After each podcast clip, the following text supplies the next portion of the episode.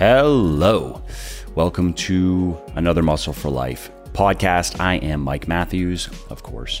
And this one is about calorie burning. How many calories do you really burn every day? Now, that's important as you probably know, because if you want to lose fat or gain muscle, then you gotta know this. You gotta know approximately how many calories you're burning every day, because if you don't, it's gonna be a lot harder than it should be, if not impossible. But if you are here listening to this podcast, that is probably not news to you. Rather, you probably just aren't quite sure how to do it, how to easily and accurately calculate how many calories you are burning. And I'm gonna guess that you've poked around on the interwebs for an answer already, and you've discovered that you have quite a few options. You have mathematical formulas, you have fitness and activity trackers, you have workout machine readouts, and so on. And you've probably also discovered that some of these methods are simpler than others, and some of them contradict others. And so you might be wondering which you can rely on, which is going to be the best for you, and which is ultimately going to produce results, because that's what it's all about, right? And that's what you're going to learn about in this podcast. By the end of it, you are going to understand which methods of calculating calories burned work, which do not, and which are the simplest and most practical ways of going about it. This is where I would normally plug a sponsor to pay the bills, but I'm not big on promoting stuff that I don't personally use and believe in, so instead I'm just going to quickly tell you about something of mine. Specifically, my fitness book for men, Bigger, Leaner, Stronger. Now, this book has sold over 350,000 copies in the last several years and helped thousands and thousands of guys build their best bodies ever, which is why it currently has over 3,100 reviews on Amazon with a four and a half star average. So, if you want to know the biggest lies and myths that are keeping you from achieving the lean, muscular, strong, and healthy body that you truly desire, and if you want to learn the simple science of building the ultimate male body, then you want to read Bigger, Leaner, Stronger, which you can find on all major online retailers like Amazon, Audible, iTunes, Kobo, and Google Play. Now, speaking of Audible, I should also mention that you can get the audiobook 100% free when you sign up for an Audible account, which I highly recommend that you do if you're not currently listening to audiobooks. I love them myself because they let me make the time that I spend doing stuff like commuting, prepping food, walking my dog, and so forth so much more valuable and productive. So if you want to take Audible up on this offer and get my book for free, then simply go to www.bitly, B-I-T-L-Y dot com slash free BLS. And that will take you to Audible. And then you just click the sign up today and save button, create your account, and voila, you get to listen to Bigger, Leaner, Stronger for free. Alrighty, that is enough shameless plugging for now at least. Let's get to the show.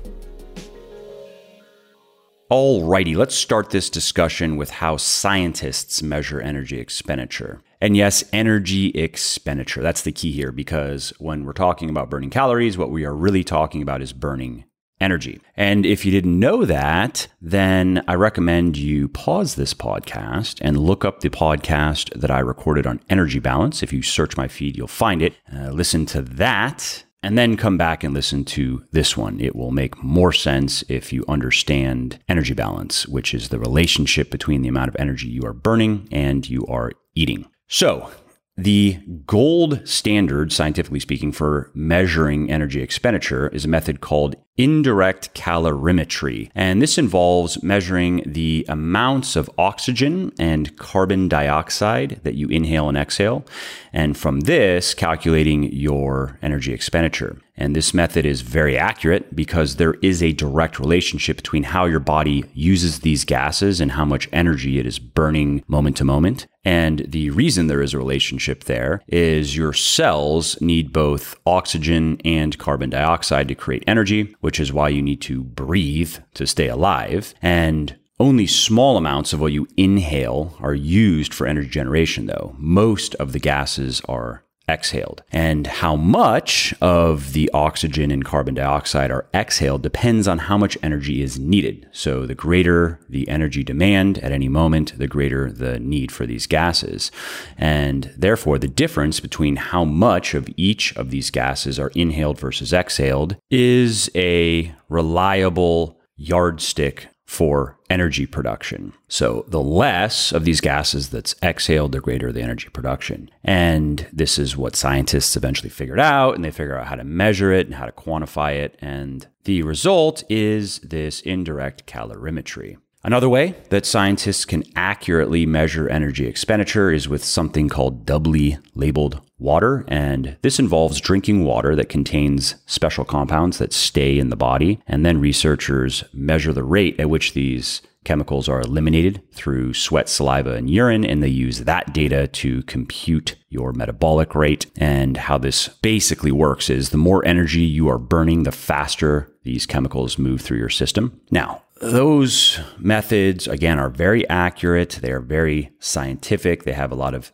research behind them, but the downsides are obvious. They require access to specialists with special equipment and they are expensive. I highly doubt you'd be interested in making multiple trips to a lab and spending a number of hours and hundreds, if not thousands of dollars to just figure out how many calories you're burning. You need something that's simpler, you need something that's more affordable. And that's why many people turn to activity trackers, to fitness trackers. And these devices are definitely convenient, but how accurate are they? Pitch sounds great. All you got to do is wear this stylish little band and do your thing throughout the day, and voila, you will know exactly how many calories you're burning. Well, unfortunately, studies show that these devices are not nearly as precise as we're being told. So, fitness trackers contain an accelerometer, which is an instrument that registers the velocity of different movements. So, every time you take a step, this accelerometer wiggles and it produces some raw data that is run through an algorithm that then is supposed to be able to estimate how many calories that movement burned. You add these things up throughout the day and you add them on top of a basal metabolic rate and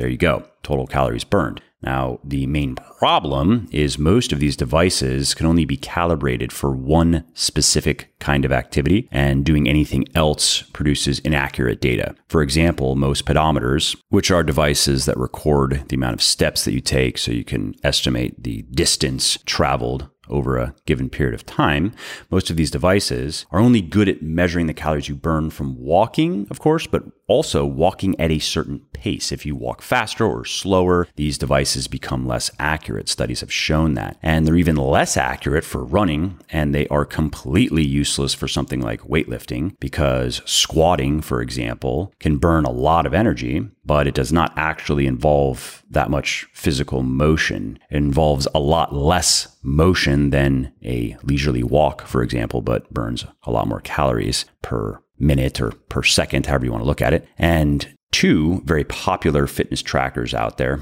are the Fitbit family and the Jawbone. At least it was. The Jawbone may not be popular now. It was popular a couple years ago, and it was reviewed in a 2015 study, which found that when used per the instructions, both of these devices measured energy expenditure fairly accurately, but tended to underestimate the calories burned. So the bottom line here is fitness trackers can give you a ballpark number of the calories that you're burning, but not the exact and not even necessarily a close to exact number. And studies on other types of activity trackers like pedometers have found the same thing as well. These devices are okay at estimating the average number of calories you are burning for a particular activity like walking or swimming or biking, but they are not good for measuring much else. They can be off by 50% or more. We also have some smartphone options these days. You have apps that are advertised as even more accurate and convenient than these dedicated fitness trackers that you have to wear on your body. And the data says otherwise, though. Research shows that the energy expenditure measurements produced by many smartphone fitness apps are off by 30 to 50%. And then there are fitness trackers that use your heart rate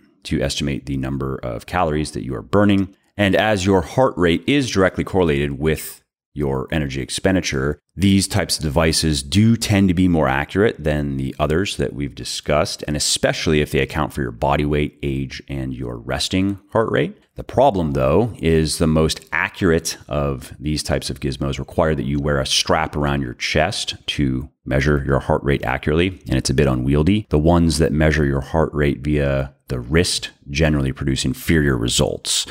So the bottom line here is fitness and activity trackers can give you a rough estimate of how many calories you're burning through exercise in particular and other types of physical activity, but it's not a highly accurate measurement. It is not consistently and reliably accurate enough to determine your calorie intake based on your goals. It may come out okay, but chances are for most people, it's going to produce an inaccurate number that will then lead to maybe eating too much based on your goals or too little. And that, of course, can lead to not just a lack of results, but other problems as well in terms of like if you are eating far too little Uh, if if you are underestimating your calorie burn and then you are creating your calorie deficit, let's say 20 to 25 percent based on the number that you've estimated, and if that's actually like a, let's say a 35 percent calorie deficit, that is going to be rough. You are not going to feel good. Sure, you're going to lose fat, but you're also probably going to start losing muscle, and your energy levels are going to plummet, and it is not going to be a good time. All right, let's talk about workout machines. How accurate are the calorie readouts on these machines. Now, many people, when they go into their cardio workouts, they have a target for the number of calories they want to burn, which makes sense. And they rely on the machine readouts to know when they've achieved their goal and they can end their workout. Unfortunately, most of these machines overestimate the number of calories that you are burning in your workouts and by a lot, which is not surprising. Methinks that's probably not a mistake because it is definitely encouraging to see a big number and makes you want to keep using the machine. A good case in point here is a study that was conducted by researchers at the University of California, San Francisco's Human Performance Center. And researchers found that on average, stationary bicycles overestimated calorie expenditure by 7%, stair climbers were over by an average of 12%, treadmills 13%, and ellipticals by 42%. Oof. That's that's no good. And there are several reasons for these inaccuracies. One is the algorithms used to estimate calorie expenditure differ from manufacturer to manufacturer and some of the math is decent and some of it is rather poor. There's also the fact that weight, age, gender, and fitness level affects how much energy you burn while you exercise. So when the effort level and the duration are the same, heavier people generally burn more energy than lighter people, which makes sense, of course, they have to move more weight, and fitter people generally burn less than unfit people. And that actually makes sense because as the body adapts to the exercise that you're doing and becomes fitter, it also becomes more efficient metabolically and it becomes harder and harder to force the body to burn more energy. Similarly to the phenomenon of it becoming harder and harder to force the body to continue gaining muscle as you become more muscular and you become more experienced as a weightlifter or experienced in whatever form of resistance training you are doing. As time goes on, it is harder and harder to cause muscle damage, and the body responds less and less enthusiastically to the muscle damage that does occur in terms of adding new muscle tissue. Anyway, back to the machines. Very few machines ask for information related to weight, age, gender, and fitness level, and instead just work off of fixed data. Another factor that impacts energy expenditure on machines is wear and tear. For example, the belts on treadmills and other machines tend to slip with age, and that reduces the amount of resistance they provide and makes them easier to use and thus less effective for calorie burning. And then there's user error. That's also a factor, with the most common mistake being heavily leaning on the handrails on a stair stepper or an elliptical or a treadmill, and especially when walking on an incline. By doing this, what you are doing is you are lessening the amount of weight that your muscles have to move, and that, of course, reduces the energy cost of the exercise. Another example of user error is being passive with your upper body on the elliptical machine. And the calorie calculations on these machines assume that you're going to be vigorously pumping your arms along with your legs. So if your arms are up there just along for the ride, the readout is going to be very wrong. And that helps explain why, in the study I just mentioned, the elliptical machines overestimated calorie expenditure by 42% on average. So if Scientific tests are inconvenient and expensive, and fitness and activity trackers and workout machines are kind of hinky. What is the best solution here? Hey, before we continue, if you like what I'm doing here on the podcast and elsewhere, and if you want to help me help more people get into the best shape of their lives, please do consider picking up one of my best selling health and fitness books. My most popular ones are Bigger, Leaner, Stronger for men, Thinner, Leaner, Stronger for women, my flexible dieting cookbook, The Shredded Chef, and my 100% practical hands on blueprint for personal transformation, The Little Black Book of Workout Motivation. Now, these books have sold well over 1 million copies and have helped thousands of people build their best body ever. And you can find them anywhere online where you can buy books like Amazon, Audible, iTunes, Kobo, and Google Play, as well as in select Barnes & Noble stores. So again, that is Bigger, Leaner, Stronger for men Thinner, Leaner, Stronger for Women, The Shredded Chef, and The Little Black Book of Workout Motivation. Oh, and one other thing is you can get any one of those audiobooks 100% free when you sign up for an Audible account. And that's a great way to make those pockets of downtime like commuting, meal prepping, and cleaning more interesting, entertaining, and productive. Now, if you want to take Audible up on that offer and get one of my audiobooks for free, just go to Legion Athletic athletics.com slash audible and sign up for your account. How can you figure out how many calories you're burning through exercise and other physical activity, which of course you need to know to be able to calculate how many calories you're burning every day? Because again, you have your basal metabolic rate, which is the amount of energy that it costs to simply remain alive. If you were to sit in bed all day and literally not move, it would still cost a fair amount of energy to keep all of your organs working and keep everything going. And that amount of energy would be your basal metabolic rate. You take that, you add in all the energy you burn through physical activity, and there is your total daily energy expenditure. But how do you get there? Well, the easiest method that is very accurate is a system based on what's called a metabolic equivalent of task or MET. So think of an MET like a calorie, but instead of measuring the amount of energy that is required to heat one kilogram of water one degree Celsius, which is the amount of energy that is contained in a calorie, at least when we're speaking about calories in food, which technically are referred to as kilocalories, but we just call them calories.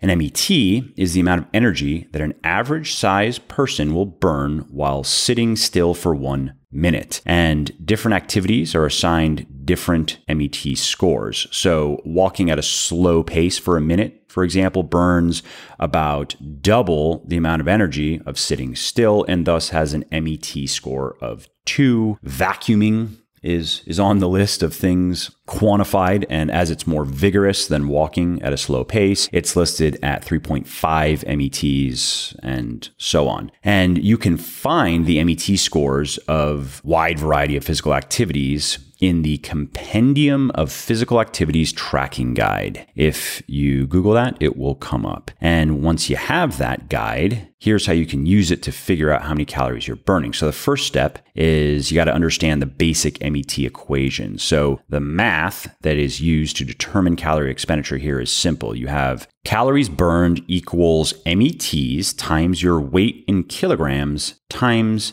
hours of activity. So that is the equation. And the second step is to find the MET value for the activity that you want to measure. So let's take weightlifting, for example. That's listed at six METs. And make sure you pay attention to the activity intensity as well, because many activities like walking have more specific entries with different MET scores. So walking up and down stairs, for example, has a higher MET score than strolling around the block. So the third step here is you plug the MET value of the activity into the equation. So let's say that you weigh 80 kilograms or about 175 pounds and you lift weights for one hour and you want to know how many calories did you burn. So here's the equation then. You have six METs times 80 kilograms times one. So again, that is the weightlifting MET score, which is six, which is an indication of how difficult it is, times your body weight in kilograms, 80 times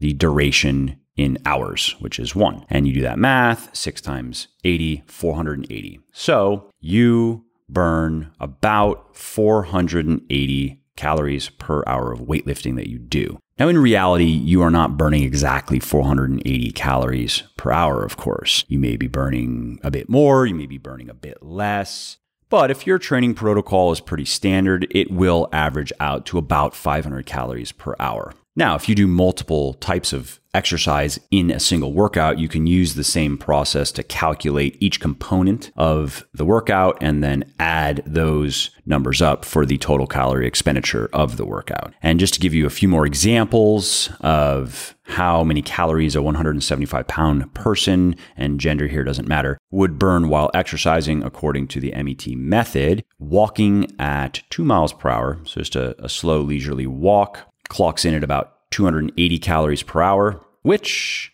is fairly significant. If you can walk several hours per week, for example, you can add up to a thousand calories burned per week fairly easily, which is one of the reasons why I recommend walking while cutting, basically supplementing your energy burn with walking because the calories can add up and it has basically no impact on the body. It doesn't cut into recovery or into muscle and strength gain or preservation in the same way that higher intensity forms of cardio do. Now, of course, the higher intensity forms of cardio do burn more energy and burn more fat, but it does come at a cost. Anyways, running at about six miles an hour, that's 800 calories per hour for a 175 pound person. Swimming at a moderate level of intensity is about 560 calories per hour, and biking at a moderate level of intensity is about 640 calories per hour. All right, so that's calories burned while exercising. Now let's zoom out a little bit and talk about calories burned every day. How do you get to this number? And scientists refer to the total number of calories you burn every day as your total daily energy expenditure. You've probably heard of that. It also is often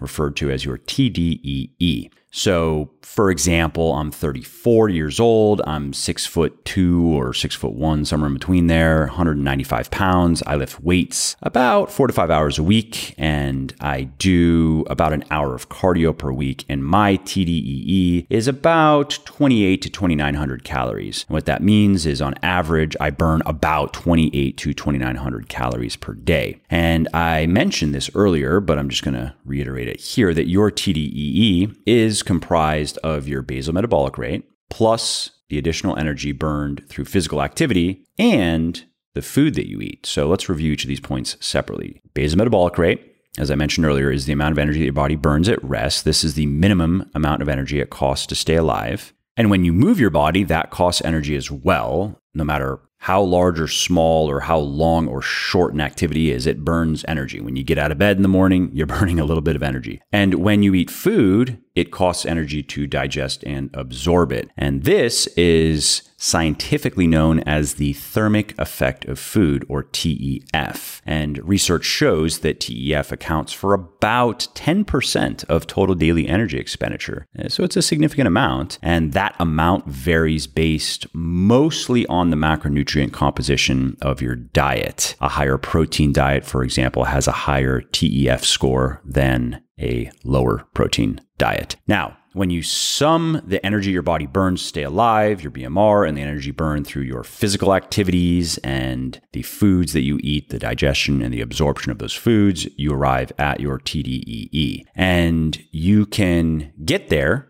by calculating your BMR using a good calculator. And if you want to find a good calculator, just Google Muscle for Life BMR and you'll find an article that I wrote on it that has a calculator. And then you can calculate the energy that you burn through various physical activities using the MET system that I mentioned earlier. And then you increase that sum by 5 to 10% for TEF. Now, that works, but it is a bit of a hassle. It produces a highly accurate TDE measurement, but it's a bit of a pain in the ass. Fortunately, there is a simpler method that can produce similar results using some very simple math. It's called the Katch McArdle formula. And how it works is you first estimate your BMR and then you multiply it by a number based on how physically active you are, how many hours of vigorous physical activity you engage in every week. And while I've found that the standard multipliers included in the Katch McArdle formula, which was designed based on metabolic research, tend to be a bit high. They tend to overestimate calorie expenditure. If you dial them down a little bit, which is what I do and I recommend, you can get a pretty accurate estimate of your average total daily energy expenditure. For example, my BMR calculation comes out to about 2,100 calories. And according to my modified Katch McArdle activity multiplier,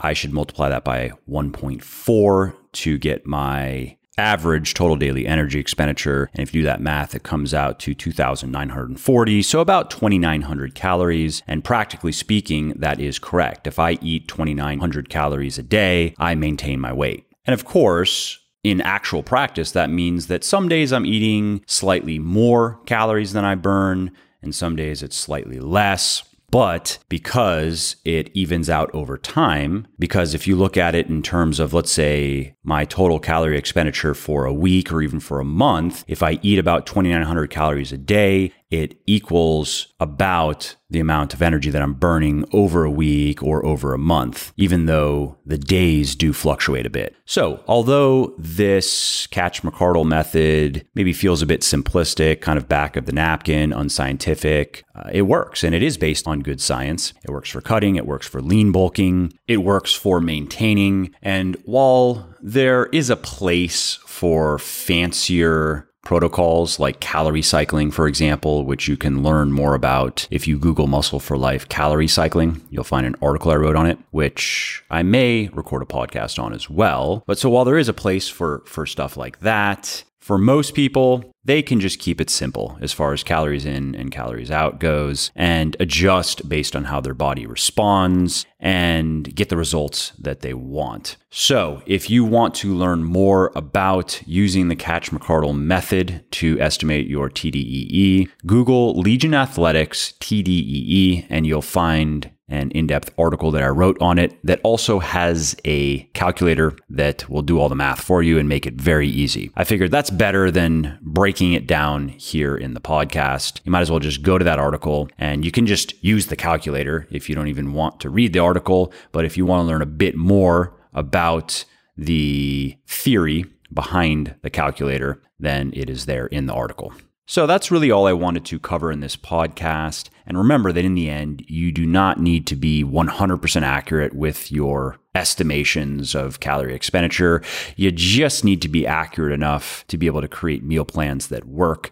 And what it all comes down to, of course, is how your body responds to what you eat. If you are losing weight and you are losing fat as desired, you are eating fewer calories than you're burning, regardless of what the machines or the math might say. And similarly, if you are not losing weight and not losing fat, you are eating too much, regardless of what a calculator might say or what your calculations might say. And while that doesn't necessarily mean the solution is to simply eat less, you do need to create a larger calorie deficit if you are going to lose weight. And if you are gaining weight, of course, that means that you are consistently eating more calories than you're burning. And if over time you're not gaining or losing weight, if you are more or less maintaining your weight, that means that you are more or less eating what you're burning. So remember those guidelines because they take precedence over all of the mechanics that might go into trying to estimate your calorie expenditure. If your body is not responding in the way that you want, in terms of body weight in particular, and to some degree body composition, first and foremost, is energy balance. You need to look at your energy balance and review how many calories you're burning, how many calories are you eating, and adjust things based on what is actually happening with your body. Because whether you use the Katch McArdle method or the MET method or some other method, you are just producing a starting point. You're producing what is hopefully an accurate estimate of energy expenditure, but it may not be as accurate for you as it is for other people. So you do need to make sure that you are ultimately getting the results that you want. And even if it doesn't quite square up with the calorie calculations that you made in the beginning or that you are making right now or the advice that you're receiving from somebody else. You know, for example, I have run into many guys over the years who have weighed Uh, anywhere from 150 to 170 pounds and who had to eat upward of 4,000 to 4,500 calories per day just to gain a half a pound, maybe a pound a week. And these were guys who were relatively new to resistance training or to proper resistance training and who were not tremendously physically active. These were not guys that worked in warehouses lifting boxes all day. They had normal desk jobs, but for whatever reason, their metabolisms were quite a bit higher than average, and they probably also engaged in a lot more spontaneous types of activities that they weren't aware of, which of course burn calories and just add up to more and more calorie expenditure. But my point is, if you were to take any of those guys' information and put them into whether it's the Katch McArdle or the MET calculations, you would get much lower numbers for lean bulking. So if you just wanted to put them in a 10% calorie surplus on average, you would get probably 28, 29, maybe 3,000 calories. Yet, when those guys did that, that's where they started based on, on my advice in my articles or books or podcasts, wherever they got the advice, they found that they were not gaining weight. And so they knew that that just meant that they needed to eat more food because they were now doing what they needed to do in the gym. They were training hard. Their volume, their frequency, their intensity was where they should be for their circumstances. And so they knew they just had to eat more food. And again, in a number of cases, they had to eat so much more food that they had a hard time believing it based on what they had calculated in terms of calorie expenditure. It didn't make sense to them. They're like, how is that possible? According to this calculation, I'm burning like 2,600 calories a day and I need to eat over 4,000 calories a day just to consistently gain weight. How is that possible? Possible. And it is possible. So, again, when calculating your calorie expenditure, don't get too lost in the weeds. Don't get too caught up in the details. Just come to an accurate estimate and then use it and see how your body responds and adjust accordingly. Hey there, it is Mike again. I hope you enjoyed this episode and found it interesting and helpful. And if you did and don't mind doing me a favor and want to help me make this the most popular health and fitness podcast on the internet, then please leave a quick review of it on iTunes or wherever you're listening from. This not only convinces people that they should check the show out, it also increases its search visibility and thus helps more people find their way to me and learn how to build their best bodies ever, too. And of course, if you want to be notified when the next episode goes live, then just subscribe to the podcast and you won't miss out on any of the new goodies. Lastly, if you didn't like something about the show, then definitely shoot me an email at mike at muscleforlife.com and share your thoughts on how you think it could be better. I read everything myself and I'm always looking for constructive feedback, so please do reach out. All right, that's it. Thanks again for listening to this episode, and I hope to hear from you soon. And lastly, this episode is brought to you by me.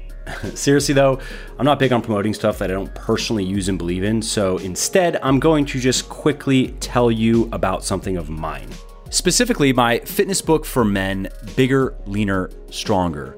Now, this book has sold over 350,000 copies in the last several years and helped thousands and thousands of guys build their best bodies ever, which is why it currently has over 3,100 reviews on Amazon with a four and a half star average. So, if you want to know the biggest lies and myths that are keeping you from achieving the lean, muscular, strong, and healthy body that you truly desire, and if you want to learn the simple science of building the ultimate male body, then you want to read Bigger, Leaner, Stronger, which you can find on all major online retailers like Amazon, Audible, iTunes, Kobo, and Google Play.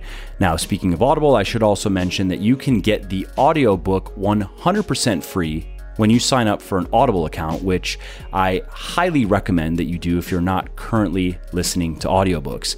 I love them myself because they let me make the time that I spend doing stuff like commuting, prepping food, walking my dog, and so forth so much more valuable and productive. So if you want to take Audible up on this offer and get my book for free, then simply go to www bit.ly, B-I-T-L-Y dot com slash free BLS. And that will take you to Audible. And then you just click the sign up today and save button, create your account, and voila, you get to listen to Bigger, Leaner, Stronger for free.